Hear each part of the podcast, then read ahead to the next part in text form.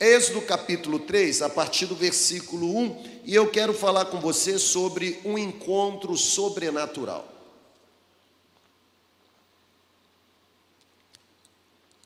Já tivemos a primeira celebração hoje, e foi uma grande bênção. Pensamos sobre a diferença entre liderança natural e liderança espiritual. Celebramos a ceia, terminamos aquela celebração para cima demais cantando glória, glória, aleluia. Os pastores, liderados pelo pastor Pablo, fazendo aqui o passinho dos pastores. Foi assim um negócio lindo demais, não é verdade? Fantástico. E eu quero pedir a Deus que nesta hora o meu e o seu coração sejam de alguma forma ah, acalmados, ok? Libertos de qualquer agitação, para que possamos receber a palavra que Deus tem para nos entregar. A Bíblia diz: Moisés pastoreava o rebanho de seu sogro Jetro. Jetro era sacerdote em Midian.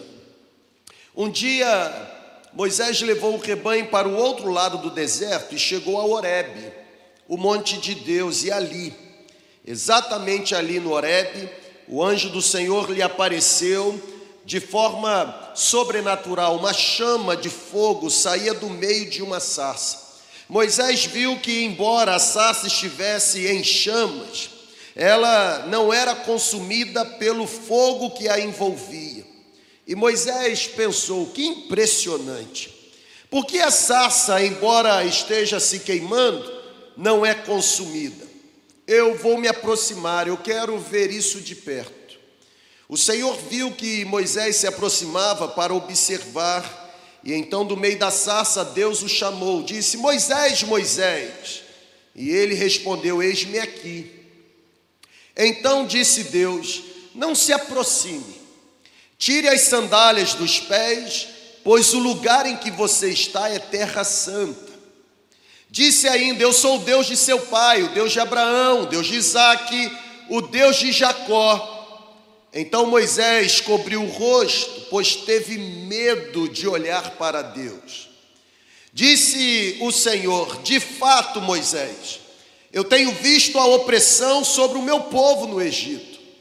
Eu tenho escutado o seu clamor por causa dos seus feitores. Eu sei quanto eles estão sofrendo.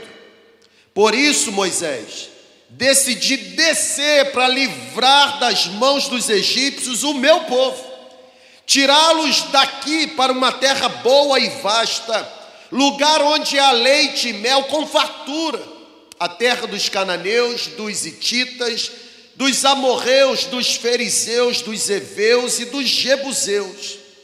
Pois agora, Moisés, o clamor dos israelitas chegou a mim, e eu tenho visto como os egípcios têm oprimido meu povo. Vá, pois, agora, eu envio ao Faraó para tirar do Egito o meu povo, a saber, os israelitas. Vamos orar? Senhor, por favor, abra o nosso entendimento e nos faça ter novamente este encontro sobrenatural. Nós te pedimos que o Senhor apareça para nós, apareça por meio da ministração da tua palavra. Talvez pessoas aqui neste auditório ou em outro ambiente por meio da transmissão estejam com grande expectativa de que o Senhor apareça por meio de uma frase, de uma única palavra, de um cântico, Talvez pessoas aqui ou em outro lugar estejam na expectativa de que o Senhor apareça por meio da providência, por meio de um milagre, por meio de um toque celestial. Eu peço, Senhor, cria o um cenário favorável, venha em nosso favor, paralise no mundo espiritual mesmo toda ação de Satanás. Nós, nós já sabemos o Senhor o derrotou na cruz e transferiu para a tua igreja essa autoridade. E nós imploramos que amarrado e sem força esteja o inimigo nessa hora e que nada impeça as pessoas de se renderem ao mover da tua presença. Nós oramos em nome de Jesus, o nosso Senhor. Você que está aqui no presencial, se concorda com essa oração, aplauda bem forte a presença dele entre nós.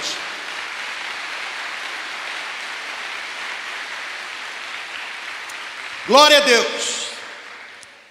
Sabe, eu tenho percebido que são impressionantes os cenários que Deus cria. Como são estratégicos, mas como são extraordinários Sabe, os cenários que as mãos de Deus conseguem fabricar. Você conhece a história de Moisés. O mesmo menino que fora colocado num cesto de junco, o mesmo menino que fora embalado às águas do rio Nilo, é esse menino que agora crescido está sendo chamado por Deus para liderar o povo de Israel na sua saída, no seu êxodo do cativeiro. Deus recruta Moisés, Deus chama Moisés, Deus tem um encontro sobrenatural com Moisés. Desde o momento em que Moisés foi encontrado, ainda recém-nascido pela filha de Faraó, desde aquele momento até o recebimento do seu chamado, a Bíblia deixa claro: 40 anos já tinham passado, 40 anos Moisés viveu na casa do Faraó, 40 anos Moisés viveu debaixo do jugo de Faraó, 40 anos Moisés permaneceu na estadia do palácio, a sua estadia na casa de Faraó, é óbvio, ela não deixou de ser proveitosa. A gente precisa aprender que nenhum cenário na vida da gente, se é que a gente vive com a consciência de que a vida da gente é liderada e conduzida pelo mover de Deus, nenhum cenário na vida da gente, apesar de ser satisfatório ou não, apesar de ser positivo ou não, nenhum cenário da vida da gente deixa de ser proveitoso. Nós podemos aprender com todos eles. A permanência de Moisés na casa de Faraó, ela não deixou de ser proveitosa. Agora olha para cá, por favor. Tudo o que Moisés aprendeu no Egito não era nada em comparação com o que Moisés aprendeu no deserto.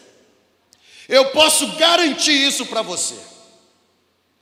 Tudo que Moisés viveu no Egito não se comparou com o que Moisés passou a viver enquanto permaneceu no deserto.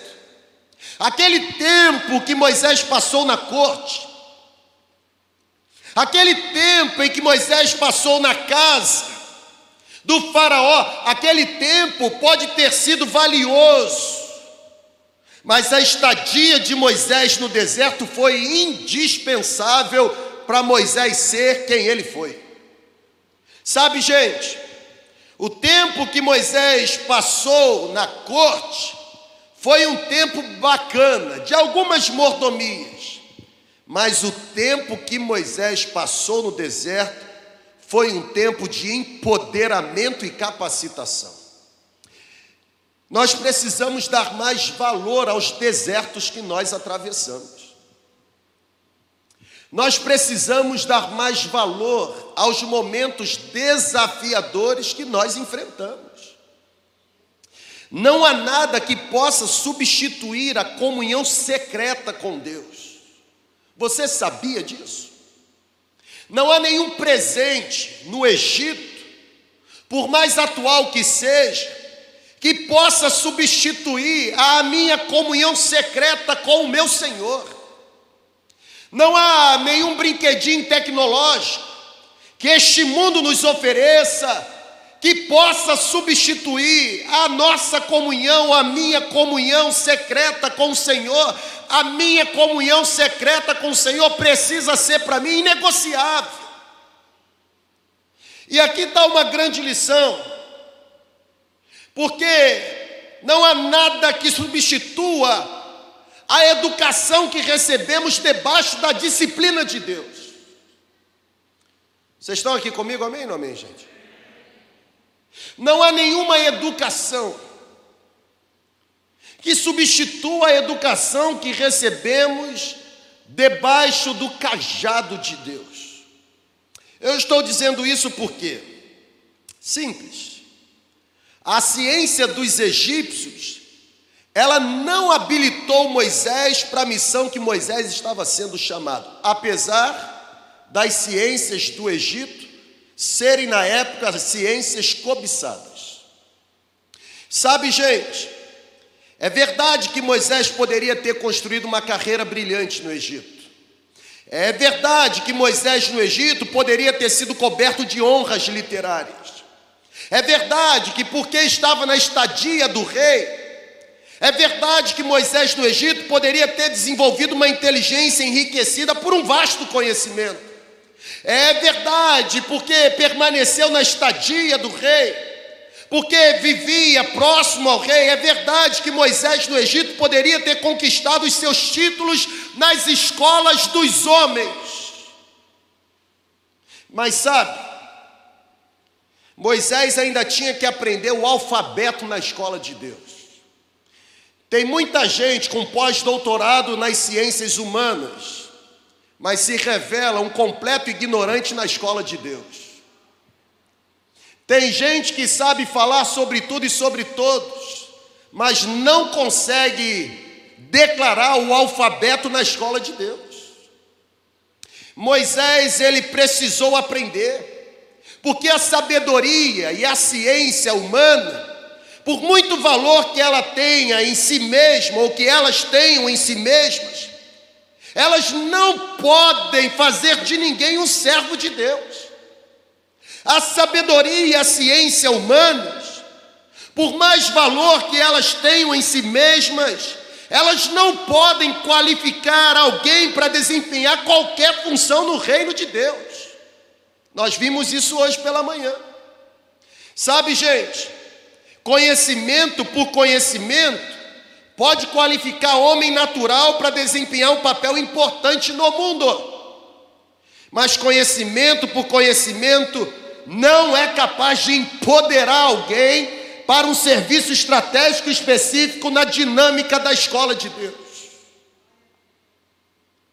E quando eu olho para esse texto, eu percebo que é necessário que todo aquele, aquele que queira servir a Deus, Todo aquele que desfruta de um encontro sobrenatural e decide se lançar sem reservas para o serviço de Deus, estes precisam ser dotados de qualidades bem diferentes. Na verdade, qualidades que só são adquiridas em comunhão com Deus.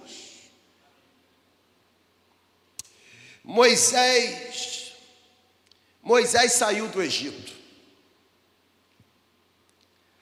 Moisés saiu do conforto. Moisés saiu da regalia. Moisés saiu da boa acomodação. Peguem aqui a visão, gente. Moisés foi transferido da corte do Egito para trás do deserto. Entenderam? Então, pelo menos manifesta aí que você está vivo. Ok.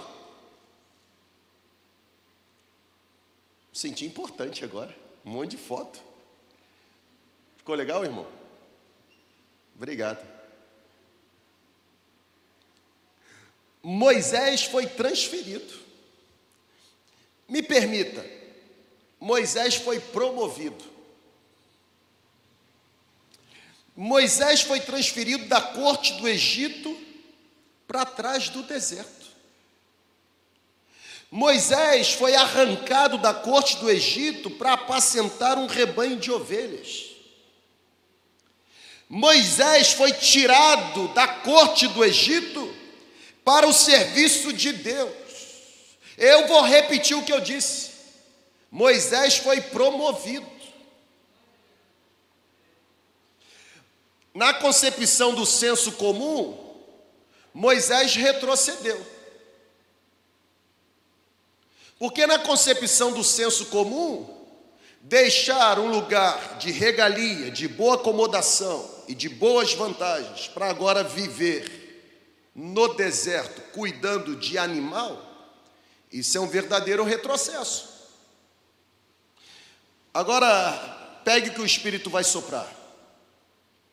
Nem todo retrocesso, nem tudo aquilo que, sob a perspectiva humana, é retrocesso, de fato, é um retrocesso. Existem retrocessos que, na verdade, são promoções. Quando eu estava nesse ponto aqui escrevendo, eu me lembrei de Jesus. Quando em João 15 ele diz: Eu sou a videira verdadeira e meu pai é o agricultor, e toda vara que está em mim dá muitos frutos. E o versículo 3 do capítulo 15 de João, Jesus disse: A vara que está em mim e que não dá fruto, eu corto. Mas a vara que estando em mim dá fruto, eu podo para que dê ainda mais fruto. Cortar é diferente de podar. Vara que não dá fruto, corta na raiz, irmão.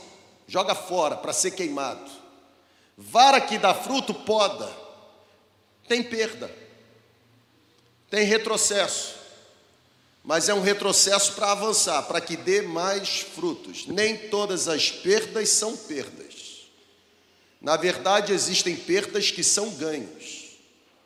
Talvez seja por isso que Jesus disse: quem quiser ser o meu discípulo tem que aprender a perder. No reino de Deus, ganha quem perde. Perder o quê? Perder a sua vida. Mas eu vou perder a minha vida? É, porque quem perde a vida por amor a mim, ganha a verdadeira vida. Porque existe vida que não é vida, é morte. E existe morte que não é morte, é vida. Entendeu? Não, mas é. Eu sempre que estou no cenário de sepultamento, um cenário que eu, eu, eu, eu ia falar detesto, aí você é muito exigente, ia ficar me criticando. Mas é um cenário que eu fico. Aliás, são dois cenários na vida pastoral que eu tenho muita dificuldade. Fazer esse negócio de sepultamento, nosso pastor mor para isso aqui é o Pablo. Ele gosta de um sepultamento. Ele se escala, ele se lança. Ele diz: O chamado é meu. É uma bênção.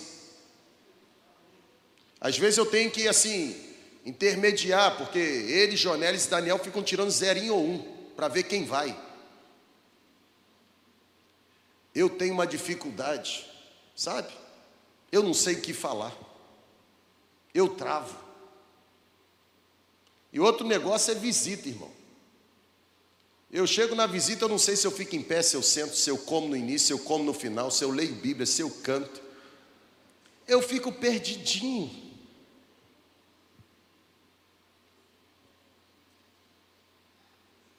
Sempre que eu estou no cenário de sepultamento, eu me lembro de uma frase que eu li do John Stott, um pregador inglês que morreu em 2010.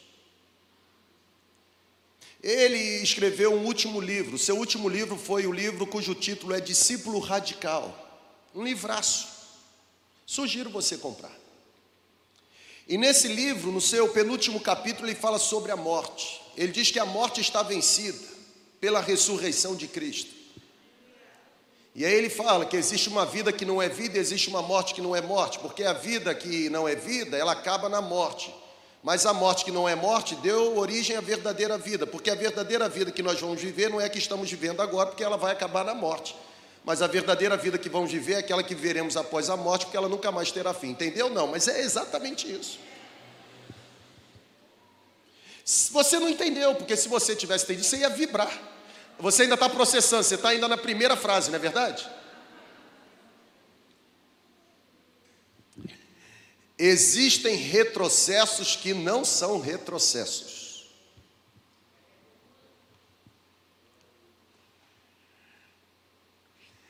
Existem perdas que são verdadeiros ganhos. Existem retrocessos que são verdadeiras promoções. Moisés sai da corte do Egito e vai para o deserto. Se eu tivesse lá, eu diria: se lascou. Na verdade, quem teria se lascado seria eu. Porque Moisés não se lascou, porque quem vive no movimento da mão de Deus não se lasca.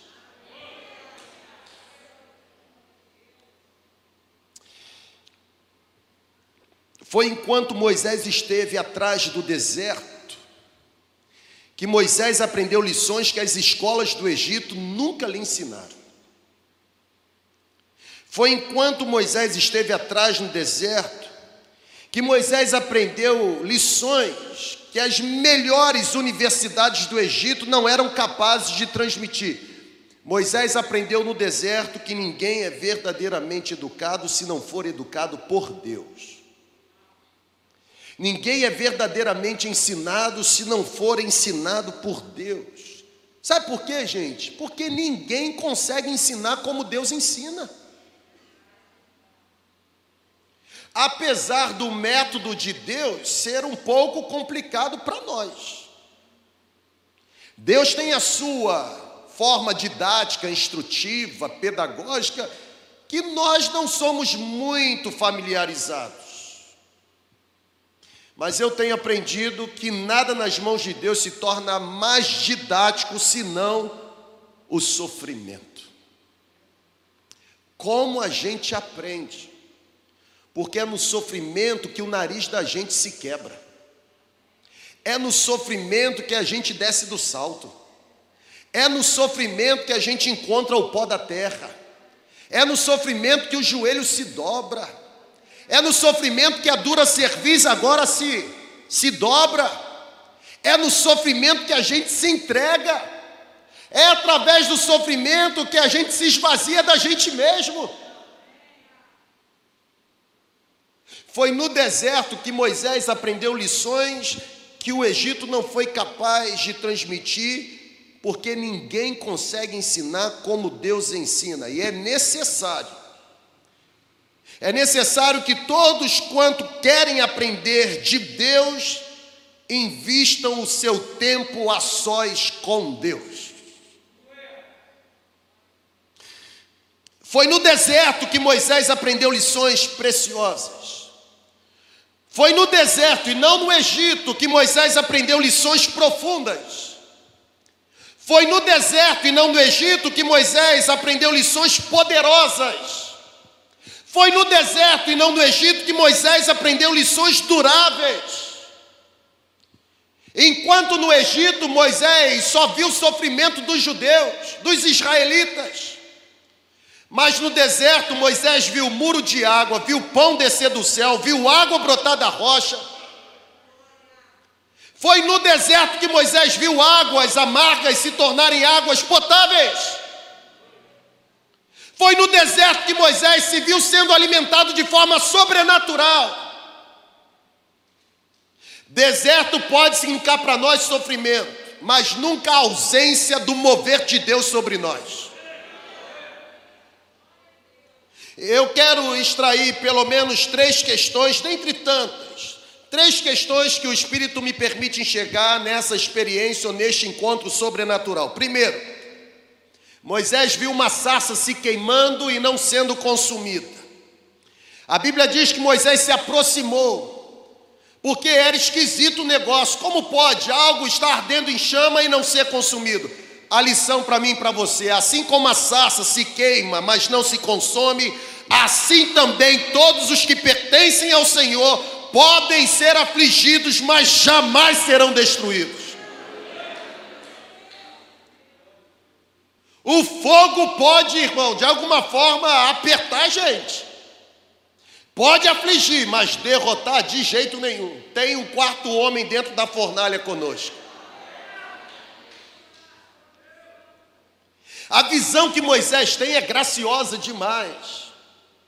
É graciosa porque na visão de Moisés está também simbolizada a situação daqueles que pertencem ao Deus de Israel. Os israelitas estavam no meio do forno do Egito. Você conhece a história melhor do que eu, até porque eu aqui sou o que menos sei de Bíblia. E você sabe, porque você já leu a Bíblia que você carrega, que os israelitas estavam diariamente sendo fustigados pelos feitores de Faraó. Os israelitas estavam sendo afligidos, abusados na fabricação de tijolos. Diz a Bíblia que muitos dentre o povo eram não apenas castigados, mas inclusive espancados. Tanto é que quando Moisés chega para Faraó e diz que Deus o mandou a liberar o povo, a Bíblia diz que Faraó, ele aumenta o sofrimento daquele povo ele aumenta a carga de fabricação do povo. Outra lição que a gente aprende: quem disse para você que servir a Deus vai fazer com que os sofrimentos diminuam ou desapareçam? Pelo contrário, servir a Deus às vezes é sinônimo de aumento de sofrimento. Eu me lembro do saudoso pastor Billy Graham, quando ele dizia que se a nossa cidadania está nos céus, de onde aguardamos ansiosamente a manifestação do nosso Senhor, nenhum cidadão do céu poderá viver em paz numa terra tão corrompida e tão depravada pelo pecado. Gente que serve a Deus e serve genuinamente vai sofrer nesse mundo, porque vai ter que denunciar corrupção, desigualdade, injustiça e tudo mais.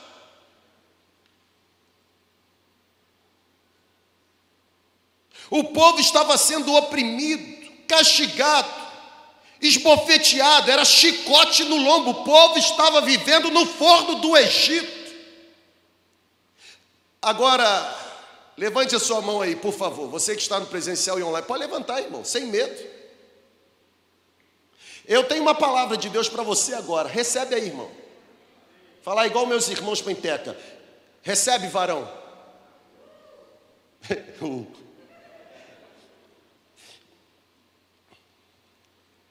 Assim como os israelitas, nós podemos ser afligidos pelas circunstâncias da vida. Assim como os israelitas, podemos nos sentir como no forno do Egito. Mas assim como a sarça se queimava e não se consumia, assim também nós não seremos consumidos, porque a Bíblia diz: o Senhor dos exércitos está conosco e o Deus de Jacó é a nossa torre segura.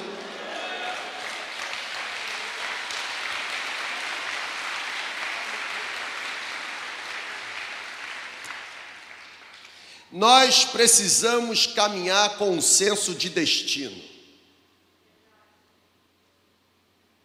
Quem não sabe qual é o destino se desespera no curso da viagem. Deus disse que eu vou chegar no meu destino. Então não me importa se em algumas estações por onde o meu trem passar existirem assaltantes, se o tempo ficar nublado e tiver terremoto, o que importa é que, apesar dos obstáculos, eu chegarei no meu destino, porque Deus vela pela Sua palavra. E foi Ele quem disse: Eu vou, mas não vou ficar, eu vou voltar, porque eu quero que onde eu e o Pai estivermos, vocês estejam comigo, ou estejam conosco. Nós precisamos caminhar com um senso de destino, sabe? Nós precisamos aprender que, embora sejamos obrigados a enfrentar períodos de dificuldade, embora sejamos obrigados a viver em meio a tormentas, embora sejamos obrigados a suportar aflições, embora sejamos obrigados a lidar com oposições, embora sejamos obrigados a perseguições, embora sejamos obrigados a conviver com injustiças, embora sejamos obrigados a nos tornarmos reféns de maldades, ainda assim existe uma palavra profética para nós. O Senhor está nos vendo, o Senhor está ouvindo o nosso clamor e ele decidiu, ele virá em nosso ou ao nosso encontro. Lembre-se das inúmeras promessas que o Senhor tem para você. A sarça se queimava, mas não era consumida. Podemos ser afligidos, destruídos, Jamais, porque nós somos propriedades dele. Existe um selo em nós, e neste selo tem a inicial de um nome, e é o nome do nosso Senhor. Nós pertencemos a ele. É aquela velha canção, né? Não tenhas sobre ti um só cuidado, qualquer que seja. Isso é louco. De tentar ter um cuidado sobre você, ainda que seja um, o poeta ele diz: será muito para você. E aí vem uma promessa: é meu, somente meu, todo o trabalho, e o seu único trabalho é se render, é confiar em mim. Irmãos, nós temos um sem número de promessas na Bíblia, sabe? Que me encoraja nessa noite olhar para você e dizer o seguinte: afligido sim, destruído jamais. Muitas são as aflições do justo, mas o Senhor livra o justo de todas elas. Mil cairão ao seu lado, dez mil à sua direita, mas você não será atingido. Deus não deixará o sol assim molestar você durante o dia e nem a lua te perturbar durante a noite, porque o Senhor vai guardar a sua entrada e sua saída desde agora e para sempre. Deus é o nosso refúgio, a nossa fortaleza, socorro bem presente no tempo da adversidade. Pelo que não temeremos, ainda que a terra estronde, ainda que a guerra se alastre, uma coisa pedi ao Senhor e buscarei, que eu possa morar na casa do Senhor todos os dias da minha vida. Por que te abates, ó minha alma? Porque estás tão angustiada dentro de mim, espera no Senhor, eu ainda o louvarei. Provai e vede que o Senhor é bom, bem-aventurado o homem que nele confia. Os anjos do Senhor acampam-se ao redor daqueles que o temem e os livra de todo mal. Entrega o teu caminho ao Senhor, confia nele, ele tudo fará. Eu fui moço, hoje sou velho, nunca vi justo desamparado, nem vi a sua descendência mendigar o pão. O Senhor é a minha luz e a minha salvação salvação, a quem temerei? O Senhor é a força da minha vida, de que me recearei?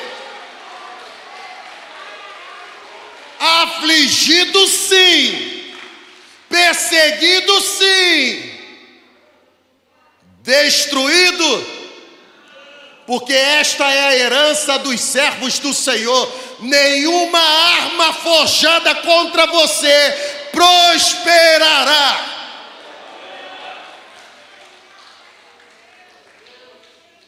Uh! Que encontro sobrenatural.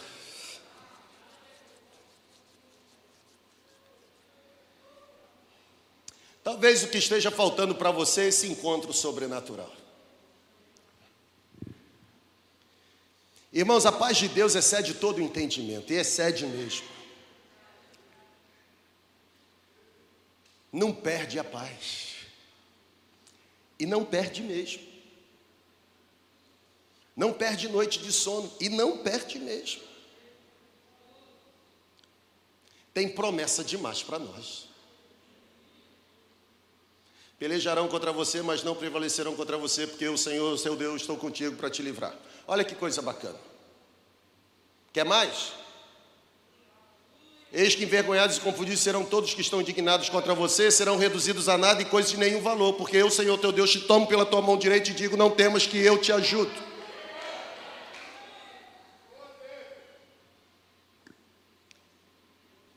Afligidos sim, destruídos nunca. Assim como a sá se queimava e não era consumida, assim também o fogo pode até queimar a gente, sabe? Mas matar, de jeito nenhum. Nós estamos protegidos.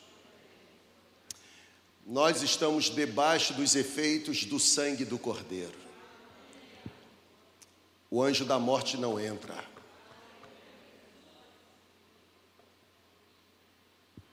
É óbvio quando eu falo que o anjo da morte não entra, não é que você não vai morrer, é que você não vai sofrer a condenação eterna.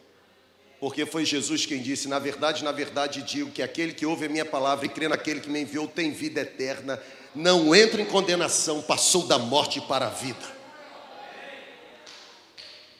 Foi ele quem disse: Eu sou a ressurreição e a vida, ainda que você esteja morto, você irá viver.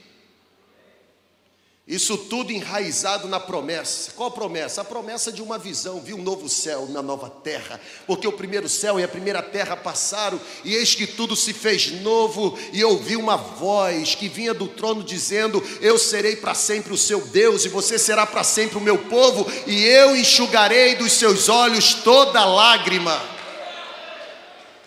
Afligidos sim, destruídos jamais. Gostei disso.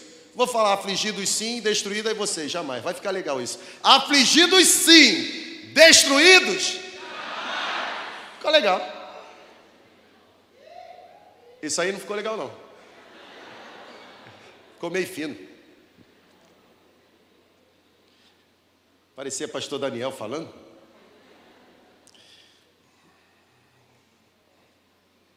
Te amo.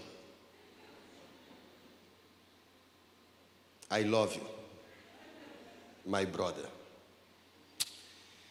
Olhar para esse texto é entender ou aprender uma segunda lição. E a segunda lição é essa: chegamos como estamos para perto de Deus. Mas não dá para permanecermos do mesmo jeito. A Bíblia diz que Moisés viu aquele cenário e pensou consigo: que coisa impressionante. Se queima e não se consome. Vou me aproximar para observar. Se aproximou do jeito que estava, mas não permaneceu da forma como chegou. O lugar da presença de Deus é santo. Só pode caminhar pelo terreno de Deus com os pés descalços. Ter os pés descalços exige necessariamente um caráter de entrega, de santidade, de integridade. Sabe, gente, Deus disse para Moisés: Moisés, bacana, você se aproximou do jeito que você está. Agora tem o seguinte: tira a sandália dos seus pés. Tira, porque o lugar onde você está é santo, Moisés. Sabe, gente, tirar as sandálias dos pés, me permita, é renunciar coisas que possam nos impedir de estarmos próximos da presença do nosso Deus. E a pergunta que surge é: quais as sandálias você precisa tirar hoje?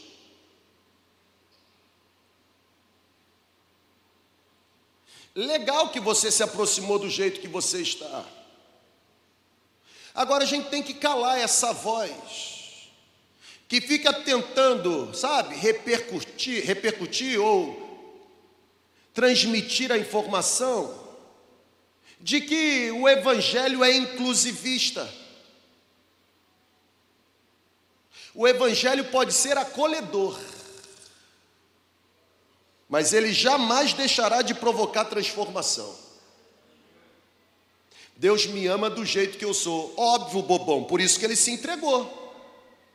Mas a entrega dele não dá a você permissão para viver do jeito que você está, porque é impossível encontrar-se com ele e não ter o caráter transformado. Nós nos aproximamos da forma como somos.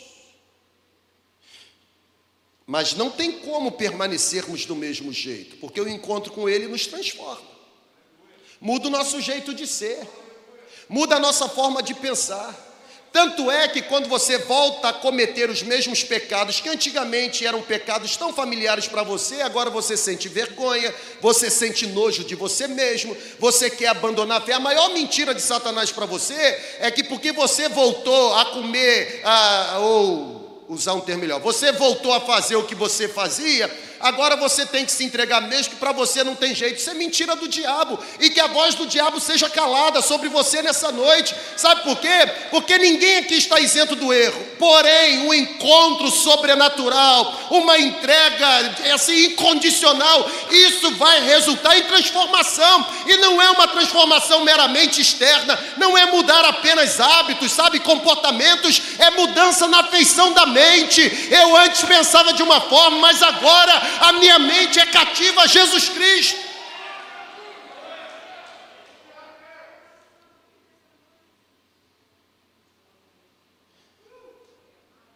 O, o Philip Yancey, o jornalista, escritor americano, ele sempre disse, e isso está registrado em um dos seus livros, Amazing Grace, Maravilhosa Graça. Ele diz o seguinte: Deus te ama para aceitar você do jeito que você está, mas ama bastante para permitir que você continue o mesmo. Venha como estás. Mas não pense que você continuará sendo a mesma pessoa, porque se o encontro for verdadeiro, você será transformado. Eu fui.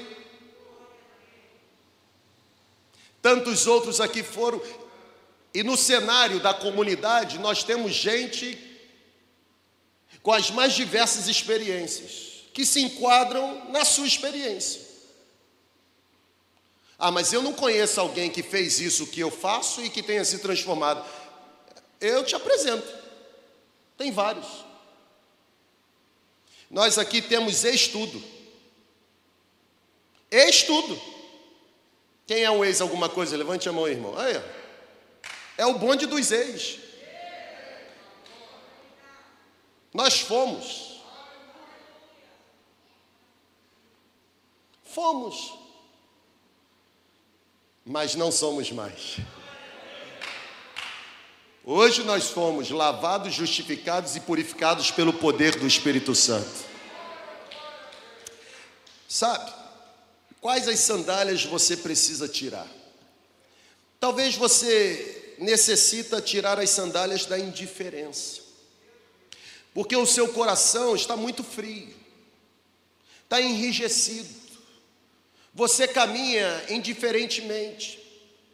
Você precisa voltar a ter o seu coração aquecido. Pior do que, irmão, ser frio é ser morno. Jesus disse isso. Quando Jesus escreveu para a igreja de Laodiceia, a última igreja a receber as cartas, uma igreja que se gabava de ser o polo do melhor colírio, de ser uma igreja abastada, rica. Foi para essa igreja que Jesus disse assim: vocês têm o melhor colírio, mas vocês são cegos, miseráveis, pobres, nus. Jesus disse para aquela igreja: Antes vocês fossem frio, mas por que não são nem quente nem frio? Porque vocês são mortos. Eu vomitarei vocês da minha boca. Pior do que ser frio é ser morno. É gente que, que está perto do reino, mas sem salvação. Já dizia o hino do cantor cristão tão perto do reino, mas sem salvação.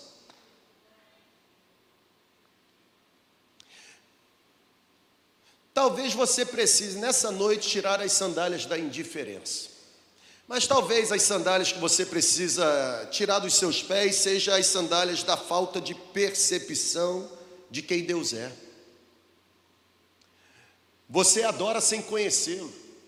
Você vive debaixo da aba ou você vive debaixo da fé do outro. Você depende da fé do companheiro. Você bebe das migalhas ou come das migalhas que caem da mesa. Você está se contentando com cabritinho quando Deus tem um boi cevado para te entregar. Talvez você necessita tirar as sandálias de uma vida religiosa sem transformação. Você já se acostumou. Você se tornou um adepto, mas nunca um transformado.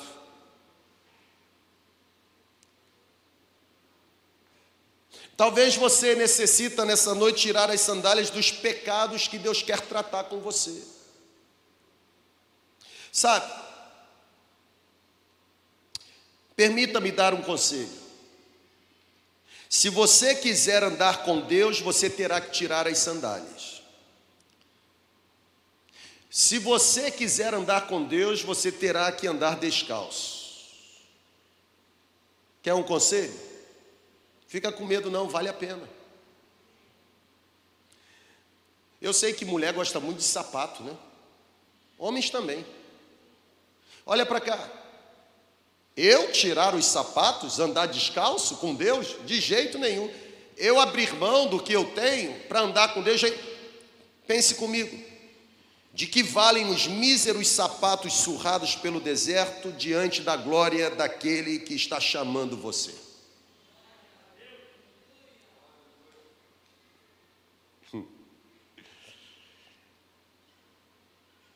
Vou terminar. E eu termino olhando para esse texto, trazendo como uma terceira lição um grito de esperança. Se eu pudesse, eu gritaria aqui mesmo. Eu só não vou gritar porque vocês não deixam. Porque se vocês autorizassem, eu gritaria.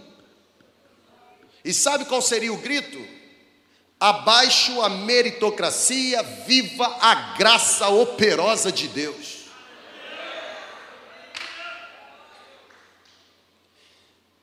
Na verdade, hoje pela manhã, você que não participou, eu sugiro você você assistir a celebração da manhã. O que nós contundentemente refutamos aqui pela manhã foi exatamente a meritocracia. No tempo em que o discurso é voltado para aquilo que o homem deseja, Olhem para cá. No tempo em que o discurso é puramente humanista. Gente, eu nunca vi um tempo onde o homem fosse tão deificado e ao mesmo tempo Deus fosse tão humanizado.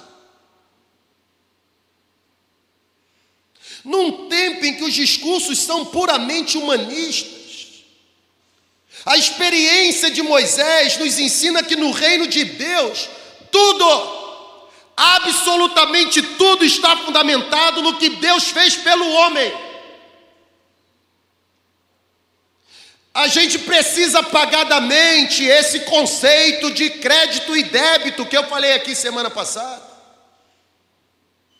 A gente precisa resetar a nossa mente em relação à forma como Deus age conosco, quando Deus afirma a Moisés que, porque viu e ouviu o clamor do povo, decidiu que iria descer para livrar o povo, o livramento que Deus disse a Moisés que daria não estava condicionado aos méritos do povo.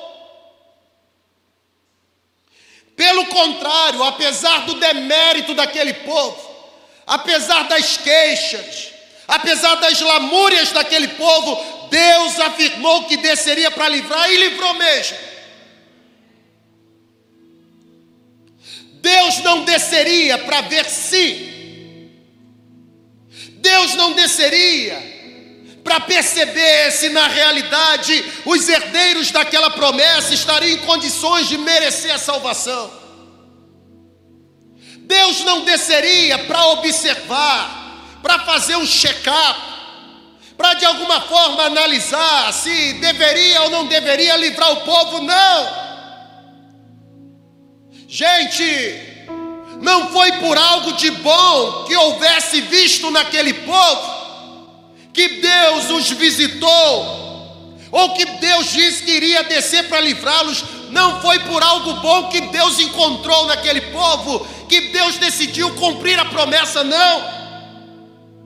Deus sabia o que existia no coração daquele povo Deus sabia que aquele povo que estava sendo aprisionado, afligido, oprimido, castigado, açoitado, Deus sabia que tirando o povo do Egito, lá na frente o povo iria dizer: bom seria para nós que estivéssemos no Egito, em gratidão. Deus sabia, mas ainda assim Deus os livrou. Deus sabia que aquele mesmo povo que seria arrancado com mão forte, lá na frente iria dizer como eram saborosas as cebolas, as batatas, melhor fosse morrermos no Egito do que padecermos no deserto. Ou ficarmos no Egito do que morrermos no deserto. Mas mesmo assim Deus livrou. Porque o que Deus faz não está embasado do que nós produzimos. Deus não faz em resposta ao que nós fazemos. Deus faz apesar do que nós fazemos. Agora pensa comigo, galera. Deixa eu sentar aqui. Olha para cá. Pensa comigo. Um Deus eterno, atemporal. Um Deus onde não existe nada antes dele, nunca existirá algo após dele. Um Deus que existe apesar de não existiu alguma coisa no universo para que pudesse provocar a existência dele. Um Deus alto ah, casual, um Deus, um ser necessário, um Deus autodependente. Pense comigo apesar do que nós somos e do que nós fazemos, neste exato momento, o Deus que está fora da linha do tempo, porque é eterno, ele consegue encontrar com os seus olhos, no espaço sideral, um planeta. E não apenas encontrar um planeta, mas ele consegue encontrar um continente. Ele consegue encontrar um país. Ele consegue, em meio a tantos, encontrar um estado. Ele consegue enxergar uma cidade. Ele consegue encontrar um prédio. Ele consegue enxergar você agora.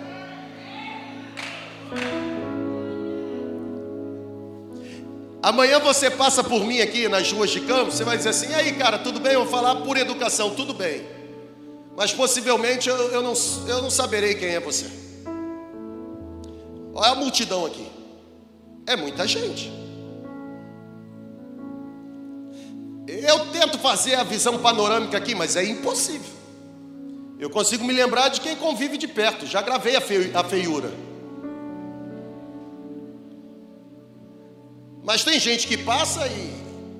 E eu já peguei um macete. Quando passa olhando para mim com um sorrisinho, já dou logo a paz do Senhor. É crente. É crente. Isso não acontece com Deus.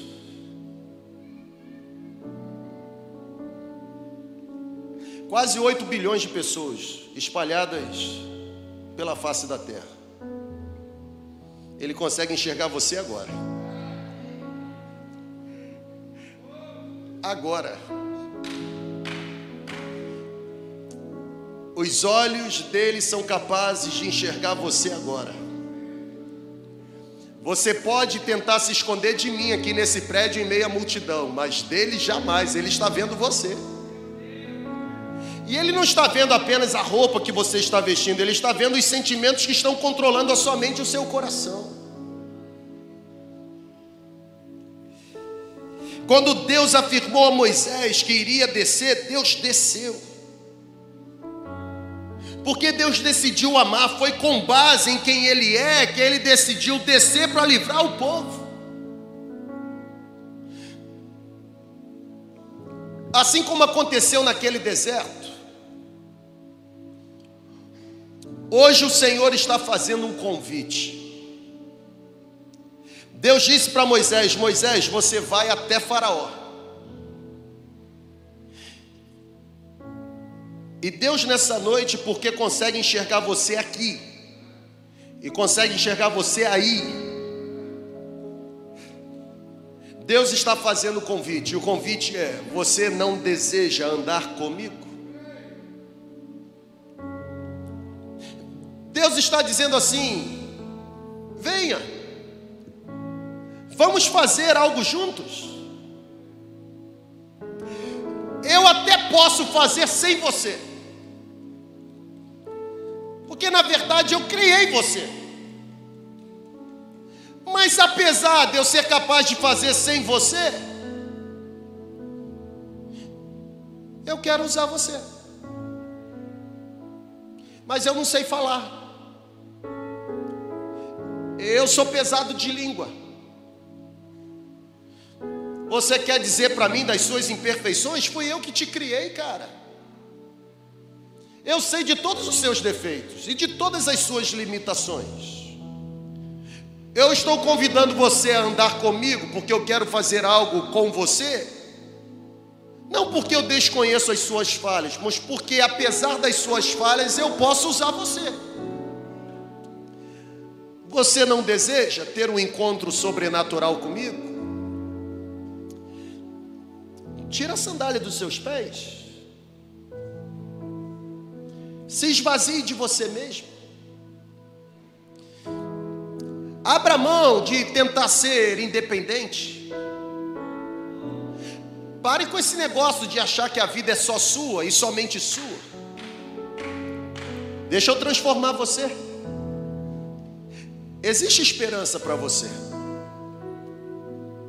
Existe esperança para você, porque eu te amo. Quando eu decidi descer para livrar você, morrendo na cruz do Calvário por meio do meu filho unigênito, eu fiz aquilo porque eu te amo. Eu fiz aquilo porque eu gostaria muito que você pudesse andar comigo eu gostaria muito que você pudesse fazer algo comigo. Tal você tirar as sandálias dos seus pés?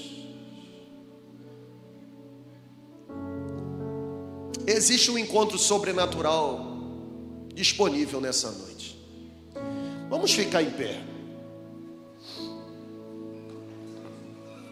Você que está na igreja online aí, não, não sai para pegar o cafezinho agora não, calma.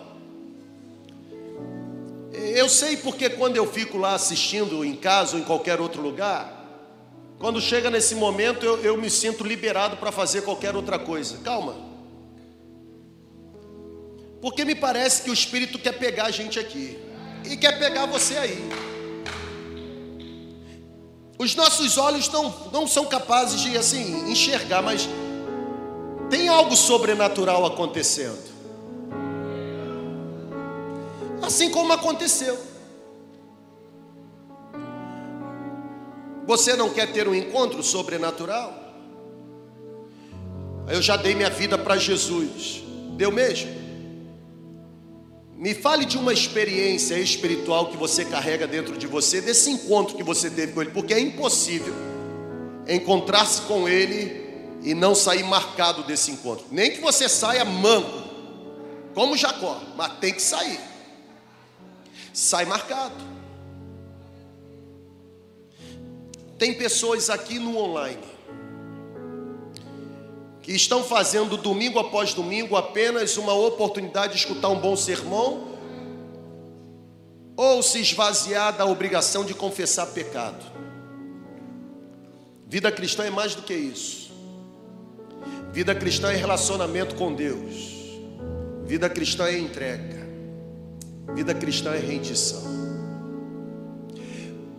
Nós vamos cantar essa canção. E o Espírito vai continuar tocando no seu coração. Porque ele tem interesse nessa noite de transformar a sua vida. Sabe qual é o maior inimigo nosso nesse exato momento? Não é o diabo, não. É a gente mesmo. É a vergonha, é a timidez, é o medo da exposição, é o medo mesmo da confissão. O que, que os outros vão pensar? Deus está chamando você. Deus quer marcar um encontro com você. Tem uma sarça se queimando e não sendo consumida. Se aproxime. Se aproxime agora, tire a sandália dos pés. Você virá da forma como você está e da forma como você é. Mas ó, me permita usar uma expressão chula. Expressão chula é tranquilo? É, né? Venha do jeito que você está mesmo. Eu dou minha cara a tapa. Se o seu encontro com Ele não resultar em transformação da sua vida. Mudou a minha. Mudou de tantos que estão aqui, porque não pode mudar a sua.